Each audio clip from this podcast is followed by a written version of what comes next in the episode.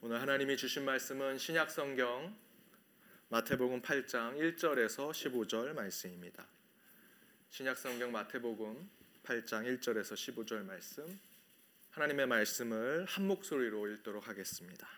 예수께서 산에서 내려오시니 허다한 무리가 쫓으니라 한 문둥병자가 나와 절하고 가로되 주여 원하시면 저를 깨끗게 하실 수 있나이다 하거늘 예수께서 손을 내밀어 저에게 대시며 가라사대 내가 원하노니 깨끗함을 받으라 하신대. 즉시 그의 문둥병이 깨끗하여 진지라. 예수께서 이르시되 삼가 아무에게도 이르지 말고 다만 가서 제사장에게 내 몸을 보이고 모세의 명한 예물을 드려 저희에게 증거하라 하시니라. 예수께서 가버나움에 들어가시니 한 백부장이 나와 강구하여 가로되 주여 내 하인이 중풍병으로 집에 누워 몹시 괴로워하나이다. 가라사대 내가 가서 고쳐 주리라. 백부장이 대답하여 가로되 주여 내 집에 들어오심을 나는 감당치 못하겠사오니 다만 말씀으로만 하옵소서. 그러면 내 하인이 낫게 쌈나이다. 나도 남의 수하에 있는 사람이요 내 아래도 군사가 있으니 이더러 가라 하면 가고 저더러 오라 하면 오고 내 종더러 이것을 하라 하면 하나이다. 예수께서 들으시고 기 여겨 쫓는 자들에게 이르시되 내가 진실로 너희에게 이르노니 이스라엘 중 아무에게서도 이만한 믿음을 만나보지 못하였노라. 또 너희에게 이르노니 동서로부터 많은 사람이 이르러 아브라함과 이삭과 야곱과 함께 천국에 앉으려니와 나라의 본 자손들은 바깥 어두운 데 쫓겨나 거기서 울며 이를 갈미 있으리라 예수께서 백부장에게 이르시되 가라 내 믿은 대로 될지어다 하시니 그 시로 하인이 나으니라 예수께서 베드로의 집에 들어가사 그의 장모가 열병으로 알아 누운 것을 보시고 그의 손을 만지시니 열병이 떠나가고 여인이 일어나서 예수께 수종 들더라. 아멘. 오늘 Father's Day입니다. 지난주에 설교 때 제가 어린 시절 아버지께 험하게 혼난 이야기를 제가 해서 저희 아버지가 아들을 너무 많이 혼낸 아버지로 교인들에게 생각되어질까 상심하셔서 지난 주간 내내 서운해 하셨습니다. 그런데 제가 막상 생각해 보니까 한 주 지나서 오늘이 파더스 데이인데 아, 좋은 얘기를 할 걸. 좋은 얘기가 더 많은데 오늘 끝나면 꼭 저희 아버님께 참 좋은 아버지십니다라고 얘기해 주시기 바랍니다. 제가 참 운동을 좋아합니다. 솔직히 말씀드리면 잘은 못합니다. 하지만 운동을 하는 것을 너무 좋아합니다. 어, 여러 번 따라하려고 하고 잘해보고 싶어서 노력도 많이 합니다.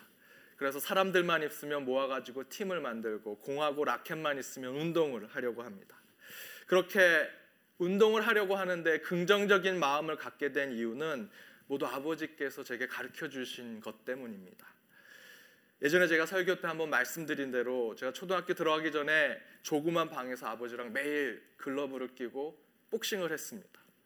1라운드, 2라운드, 3라운드 다 제대로 해서 항상 제가 케어로 저희 아버지를 이겼습니다. 제 생각에 아 우리 아버지가 참 약하시구나라고 생각했는데 나중에 알고 보니까 아버지가 다 져주신 거였습니다. 진짜로 아버지가 제대로 저를 때렸으면 저는 지금 이곳에 없을 겁니다.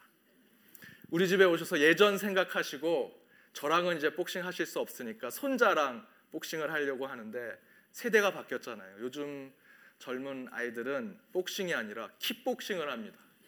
제 손자가 계속 발차기로 아버지를 때리니까 저희 아버지가 예전하고 틀리다고 얘기를 하십니다. 또 지금도 잊지 못하는 경험 중에 하나는 제가 첫 번째로 야구장에 갔던 기억입니다. 1982년도 한참 군산상고라는 그 고교 야구팀이 야구로 굉장히 유명했을 때 군산상고하고 천안 북일고가 결승전을 붙었던 그 동대만 야구장에 저희 아버님이 저를 처음으로 데려가셨습니다. 그때 그 많은 사람들이 야구를 응원하고 그 파란 잔디 구장에서 사람들이 뛰는 모습을 보면서 제 인생의 일부가 야구가 되었습니다. 그때부터 저는 학교에 반 친구들 이름은 못 외워도 그 해 제가 좋아하는 야구팀의 선수들은 후보 선수까지 이름을 외우기도 했습니다. 그렇게 제가 스포츠를 좋아하고 늘 운동을 하고 다니면서 협동심 그리고 배려심, 진취력, 더불어 체력과 정신력도 매우 강해졌습니다. 저는 그렇게 아버지로부터 운동하는 것 그리고 운동을 통해서 배우는 매우 긍정적인 정신을 늘 저희는 배우고 깨달았습니다. 다 아버지가 주신 거였습니다. 아버지 표정을 지니까 이미 아들아 늦었다 이렇게 얘기하시는 것 같습니다. 그럼에도 불구하고 저희 아버지께 많은 것 배웠습니다. 더 좋은 일들이 많았고 많은 축복을 저는 받았습니다. 오늘 파더스데이입니다. 아버지 날인데요. 한 번 더 아버지의 사랑을 생각하시고 또 아버지께 전화하시고 이미 하늘나라에 가셨다면 하나, 하나님 통해서 또 아버지께 기도하시고요. 어, 또 가까이 계신다면 오늘 아버지 모시고 또 맛있는 음식도 잡수시는 그런 날이 되기를 바랍니다. 우리 옆에 있는 분들과 함께 인사하기를 원합니다. Happy Father's Day. 아버지 감사합니다. 축하 축복드립니다.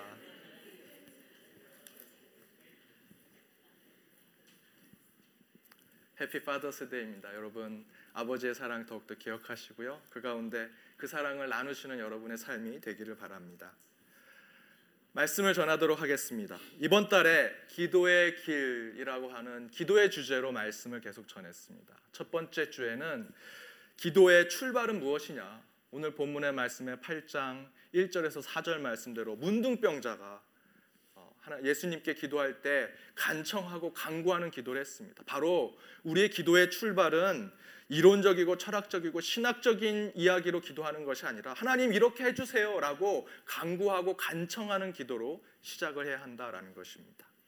지난주 두 번째 말씀으로 기도하고 간구하고 간청하는 기도 가운데 그 단계를 뛰어넘는 성숙한 기도의 단계는 중보 기도하는 것이다. 그러나 중보 기도는 단순히 남을 위해서 기도하는 것이 아닙니다. 내 기도 이만큼 하고 나머지 요만큼을 남을 위해서 기도해야지. 내 부모, 내 가족, 교회를 위해서, 내 이웃을 위해서. 그것이 중보 기도가 아니라 중보 기도자의 바른 삶은 내가 남을 위해서 기도한 만큼 내 삶도 중보하는 삶이 있어야 한다라고 말씀드렸습니다. 오늘은 마지막 기도에 대한 말씀입니다. 마지막 기도의 성숙의 단계는 오늘 말씀의 제목처럼 기도 없이 기도하는 자가 되어야 한다라는 것입니다. 사실 이번 기도에 대한 말씀의 본문은 우리 교회에서 하는 제자 훈련, 특별히 초급반인 제자 훈련에 사용되는 교재 이재철 목사님의 새 신자반에 나오는 기도의 챕터의 핵심 본문 구절입니다. 이 책에서 이재철 목사님은 이 본문을 통해서 기도의 성숙의 단계를 설명합니다. 제가 이번 한 달 동안 말씀드렸던 그 말씀의 내용과 동일합니다. 첫 번째 기도의 단계는 문둥병자처럼 하나님께 간청하고 간구하는 것입니다. 두 번째는 백부장처럼 자신의 기도가 아니라 남을 위해서 기도하는 것, 중보 기도자의 단계가 그 성숙의 다음 단계입니다. 그리고 마지막으로 오늘 본문의 마지막 두 구절을 통해서 기도의 최종적으로 성숙한 모습을 설명합니다. 바로 그것은 기도하지 않을지라도 하나님께서 그 기도를 응답하시는 기도자의 삶을 살아야 한다라는 것입니다. 그렇다면 마지막 두 구절의 말씀이 무엇이길래 그 말씀 가운데 최종적인 우리 기도의 성숙의 모습이 나타나는가? 다시 한번 14절과 15절을 읽어보도록 하겠습니다. 함께 읽겠습니다. 예수께서 베드로의 집에 들어가사 그의 장모가 열병으로 알아 누운 것을 보시고 그의 손을 만지시니 열병이 떠나가고 여인이 일어나서 예수께 수종 들더라. 아멘. 아니 목사님 지금 이 두 구절에 어디에도 기도하는 모습은 없습니다. 기도가 성숙하게 되고자 한다면 기도를 좀 영, 열정적으로 하고 영적으로 하고 기도를 좀 큰 소리로 하든지 아니면 기도를 잘하는 모습이 오늘 이 14절과 15절에 기록되어야 하는데 그런 기도자의 모습은 없습니다. 마지막 가장 성숙한 기도자의 모습이 오늘 이 두 구절에 어디 있습니까? 라고 물으실 수 있습니다. 하지만 여기서 우리가 주목해야 할 한 사람이 있습니다. 베드로입니다. 다시 전체 본문을 잘 생각해 보십시오. 예수님께서 앞에서 강구하고 간청하는 문둥병자의 기도에 응답해 주십니다. 그리고 나서 하인의 병을 위해 중보기도 하고 그 치유를 위해서 기도했던 백부장의 기도도 응답해 주십니다. 그런데 어떤 기도와 간청과 강구도 없었음에도 불구하고 예수님은 베드로 집에 들어가서 그의 장모의 열병을 치유해 주십니다. 어디에도 성경 어디에도 베드로 장모가 문둥병자처럼 주님 제 병을 고쳐 주십시오라고 기도하지 않았습니다. 또한 베드로가 백부장처럼 주님 나의 장모가 지금 열병에 걸렸습니다. 제가 대신 기도합니다. 대신 중보기도 하고 있습니다. 고쳐 주십시오라고 중보기도 했다라는 표현도 성경엔 기록되어 있지 않습니다. 아무런 조치가 없었음에도 불구하고 예수님은 불쑥 베드로의 집에 들어가서 그의 장모 열병을 치유해 주십니다. 왜 예수님은 어떤 간구의 기도도 없고 중보 기도도 없었는데 베드로 장모를 고쳐 주셨을까? 이에 대해서 새신자반을 쓰신 이주철 목사님은 그의 책에서 이렇게 묵상을 기록하고 있습니다. 베드로의 장모는 열병을 앓고 있었다. 당시의 의술은 열병을 다스리지 못했다. 생명이 위독한 셈이었다. 그런데 베드로는 장모의 회복을 위해 단 한 차례의 기도를 드린 적이 없었건만 주님께서 친히 그녀를 고쳐 주셨다. 그 이유는 무엇이었을까? 베드로가 주님과 동행하고 있었기 때문이다. 베드로가 주님과 동행하는 삶을 살 때 주님께서 그에게 있어야 할 것을 미리 아시고 응답해 주신 것이다. 우리가 다다라야 할 마지막 기도의 단계가 바로 이것이다. 오늘 본문의 베드로는 강구하거나 중보했다라는 표현이 나오지 않습니다. 하지만 지금 베드로의 장모는 사경을 헤매고 있습니다. 아무리 냉정한 사람일지라도 기도하지 않을 수 없습니다. 내 장모가 내 아내의 어머니가 이렇게 아픈데 베드로가 가만히 있을 수 있겠습니까? 분명히 기도했을 것입니다. 그러나 성경의 기록대로 말씀드리면 베드로는 눈에 보이는 간구의 기도, 간청의 기도, 중보의 기도를 하지 않았습니다. 그런데 예수님은 그 베드로의 마음 속에 있는 기도 그 제목을 그대로 응답하셨습니다. 왜? 겉으로는 기도가 보이지 않았는데 왜 그 기도에 응답하셨을까? 그것은 바로 이재철 목사님의 묵상대로 베드로는 예수님과 늘 동행하던 사람이었기 때문입니다. 저는 이런 경험을 한 적이 있습니다. 교회에 잘 나오고 아주 신실하고 목회자에게도 아주 잘했던 청년 하나가 한 달 동안 교회를 나오지 않습니다. 전화 연락을 해도 전화를 받지 않고 다른 사람을 통해서도 어떻게 됐는지를 확인할 수 없었습니다. 그리고 한 달이 지나서 그 청년이 교회에 다시 왔습니다. 왜 결석했냐고 물었더니 한 달 동안 독감에 걸려서 끙끙 앓다가 이제 다 나서 나오게 됐다고 얘기했습니다. 근데 왜 전화도 받지 않고 왜 연락이 되지 않았니? 라고 물었더니 이렇게 대답합니다. 목사님, 안 그래도 목사님 교회가 어려워서 바쁘고 힘드신데 저 아프다고 또 그 얘기 들으시면 바쁜데 찾아오시고 그래서 저까, 저까지 목사님 힘들게 하실까봐 그냥 혼자 열심히 기도하고 약 먹고 나았습니다. 라고 얘기했습니다. 그 대답을 듣는데 제 눈에서 눈물이 핑 돌았습니다. 감동을 받아서가 아니라 아, 참 나는 능력 없는 목사구나. 이렇게 부족하고 모자란 목사구나라는 생각 때문에 눈물을 흘렸습니다. 그런데 오늘 본문을 보십시오. 베드로도 바로 이 청년과 똑같은 생각을 했습니다. 늘 예수님과 함께 다녔더니 예수님이 너무 바쁘셨습니다. 너무 많은 일들이 있었습니다. 사람도 많이 찾아오고 치유해 줄 사람도 많았습니다. 때로는 쉬기도 하셔야 되는데 괜히 내가 기도 제목 드리면 내가 더 신경 쓰게 해드리면 안 되겠지. 바로 이 청년과 같은 마음으로 이 베드로도 예수님께 이 베드로의 장모의 열병을 얘기하지 않은 얘기하지 못한 것이 아닌가 생각을 듭니다. 그리고 아마도 장모님에 대한 기도는 예수님 없을 때 예수님이 멀리 떨어졌을 때 마음속으로 아, 예수님이 우리 집에 한 번만 방문하셨으면 좋겠는데 예수님이 그저 우리 장모님 머리에 얹고 안수 기도만 해주면 좋겠는데 라는 마음속의 기도만 하지 않았는가 생각을 해봅니다. 그런데 오늘 말씀에서 어떤 일이 벌어집니까? 예수님께서 친히 베드로의 집에 가셔서 그의 장모를 고쳐 주십니다. 강구하지 않았는데 중보하지 않았는데 예수님은 이미 베드로의 장모가 열병으로 사경을 헤매는 것을 알고 계시고 그곳에 치유와 회복의 역사를 보여주십니다. 바로 그것이 마지막 우리의 기도의 성숙을 이룬 자가 얻게 될 축복의 말씀입니다. 제가 앞에서 설명드린 그 청년이 그런 베드로와 같은 마음으로 이야기했을 때 눈물을 흘렸다라고 말씀드렸습니다. 왜 눈물을 흘렸을까? 나도 예수님처럼 기도를 듣지 않아도 미리 딱 알고 아 어느 성도님 오늘 아프시구나. 새벽 기도가 끝나고 제가 밑에서 기도하면 오늘 오는 장로님이 힘드시구나. 권사님이 아프시구나. 그러면 바로 찾아가서 원격적으로 치유의 기도를 할 수 있는 그런 능력의 목회자가 되면 좋겠는데 너무나 능력이 없는 것에 제가 눈물을 흘리고 말았습니다. 또 한편으로는 그런 능력 없는 목사에게 그래도 목사님 목사님 바쁘시니까 목사님 힘드시니까 라고 생각해 주는 그 청년의 마음을 생각하니까 하, 능력도 없고 미안하기만 하고 죄송하기만 하고 그래서 제 눈에서 눈물이 났습니다.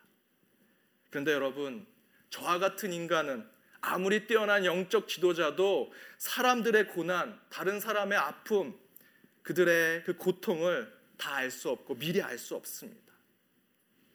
그러나 우리 하나님은 저와 여러분의 고난과 아픔, 질병과 상처 이미 다 아시고 미리 그것을 위해 치유와 회복을 우리에게 보여주십니다. 오늘 베드로처럼 기도하지 않고 하나님께 간구하지 않지만 우리 하나님은 고난 가운데 있는 우리를 찾아와 주시고 고쳐 주시고 치유해 주시는 그런 모습을 우리는 확인하게 될 것입니다. 그런데 그 안에 한 가지 조건이 있습니다. 그것은 바로 베드로처럼 항상 주님과 동행하는 삶을 살아야 한다라는 것입니다. 그렇게 주님과 동행하는 삶을 살 때 우리 하나님은 하나님과 늘 함께하고자 하는 그 사람들에게 기도 없이도 그 기도에 응답해 주신다라는 것입니다. 베드로는 사람을 낚는 어부로서 소명과 사명을 받았습니다. 철저하게 소명을 받은 이후에 예수님을 쫓아다녔습니다. 예수님 옆에 붙어 살았습니다. 예수님이 말씀을 전할 때, 치유 사역을 보여줄 때, 말씀을 선포하실 때, 때로는 예수님이 모함을 받고 사람들에게 괴로움을 당하실 때, 그리고 예수님이 때로는 인간적으로 배고프시고 고나시고 아프실 때도 늘 베드로는 예수님 곁에서 그분이 쓰러지지 않도록 챙겨드리고 돌봐드리는 그런 일을 하면서 예수님과 동행했습니다. 그래서 더욱 베드로는 예수님께 간청하고 간구할 수 없었습니다. 그렇게 많은 일을 하시는데 내 일 때문에 예수님이 그 일들이 더 고뇌지면 어떡할까? 피곤하시면 어떡할까? 부탁드릴 수 없었던 것입니다. 그러나 바로 그 모습을 보시고 예수님은 베드로가 기도하지 않았지만 직접적으로 예수님께 간청하지 않았지만 그 기도한 것 이상의 것으로 응답해 주십니다. 사랑하는 여러분, 기도 성숙의 마지막을 이루고 싶으십니까? 간청하고 간구하는 기도를 먼저 하십시오. 그리고 그 기도로 하나님께 응답 받으셨다면 이제 내가 아니라 남을 위해서 기도하십시오. 그러면 그 다음에 우리는 어떻게 기도해야 기도의 마지막 성숙을 이룰 수 있는가? 오늘 본문의 말씀에 베드로처럼 늘 예수님과 동행하는 삶을 사십시오. 그 길이 굳은 길이든 좁은 길이든 나쁜 길이든 불편한 길이든 예수님의 길이라면 예수님과 함께하는 길이라면 예수님과 동행할 수 있는 길이라면 그 길이 어떤 길이든 우리는 쫓아가야 합니다. 그렇게 예수님의 예수님을 쫓아가고 동행했을 때 우리의 간구, 우리의 간청 예수님께 직접 이야기하지 않고 직접 기도하지 않을지라도 분명히 미리 아시고 우리에게 응답해 주시리라 믿습니다. 바로 그것이 우리 신앙의 평생 이뤄야 할 마지막 기도의 성숙의 단계입니다. 그 성숙의 모습처럼 우리의 모습은 기도 없이 기도의 응답을 받는 자. 오늘 말씀의 제목대로 기도 없이 기도하는 자의 모습을 우리는 가져야 할 것입니다. 기도가 없다는 것은 기도하지 않는 것, 기도를 무시하는 것, 기도 생활을 등져버리는 것을 의미하는 것이 아닙니다. 기도로 하나님께 간청하고 강구하지 않을지라도 모든 것 하나님께서 다 아시죠. 다 헤아리고 계시죠. 라고 하는 믿음을 가지고 주님의 길에 우리는 그저 쫓아가는 삶을 살아가는 것. 바로 그것이 기도 없이 기도하는 자의 기도의 성숙한 자의 모습이라는 것입니다. 우리 하나님은 기도하지 않은 기도 제목까지도 분명히 응답하시리라 믿습니다. 그렇게 하나님과 동행하는 신앙의 삶을 살 때 그 안에 우리는 기도의 마지막 성숙의 모습을 이루게 될 것입니다. 그렇다면 기도 없이 기도하는 자로서 기도의 성숙을 이루는 하나님과 동행하는 삶은 무엇일까? 그것은 저와 여러분이 예수님과 그리고 예수님이 지셨던 그 십자가에 그려진 그 그림자처럼 주님을 동행하는 삶을 살아가는 것입니다. 주님과 동행하는 삶을 살기로 다짐했다면 주님의 그림자로서 그분 뒤에서 그분 그림자처럼 그분의 삶을 쫓아가도록 결단하는 것이 필요합니다. 베드로는 예수님을 가장 가까이에서 쫓는 제자였습니다. 그러나 결코 베드로는 예수님 앞에 나서지 않았습니다. 문둥병자보다 백부장보다 더 예수님께 자신의 기도 제목을 더 잘 전달할 수 있었음에도 불구하고 베드로는 전혀 예수님을 이용하거나 예수님을 종교적 수단으로 사용하지 않았습니다. 또 베드로는 예수님을 세 번이나 부인했지만 예수님 말씀에 꼬꾸라지고 회개해서 다시 주님으로 돌아왔습니다. 부활하신 예수님 앞에 예수님께서 내가 나를 사랑하느냐 사랑하느냐 사랑하느냐 세 번 아가페로 하나님 사랑으로 묻습니다. 그때 베드로는 필레오로 형제의 사랑으로 대답합니다. 주님을 사랑합니다. 주님을 사랑합니다. 주님 앞에 내가 더 나설 수 없습니다. 저는 하나님의 사랑으로 당신을 사랑한다 고백할 수 없습니다. 겸손한 마음으로 베드로는 형제의 사랑으로 예수님 앞에 사랑을 고백합니다. 베드로는 주님을 쫓는 자가 되고자 했고 늘 주님과 동행하는 자가 되고자 했지만 결코 앞서지 않았고 나서지 않았습니다. 예수님을 이용하지 않았습니다. 종교적으로 혜택을 받으려고 하지 않았습니다. 우리도 베드로의 이 그림자와 같은 동행의 삶을 동참해야 합니다.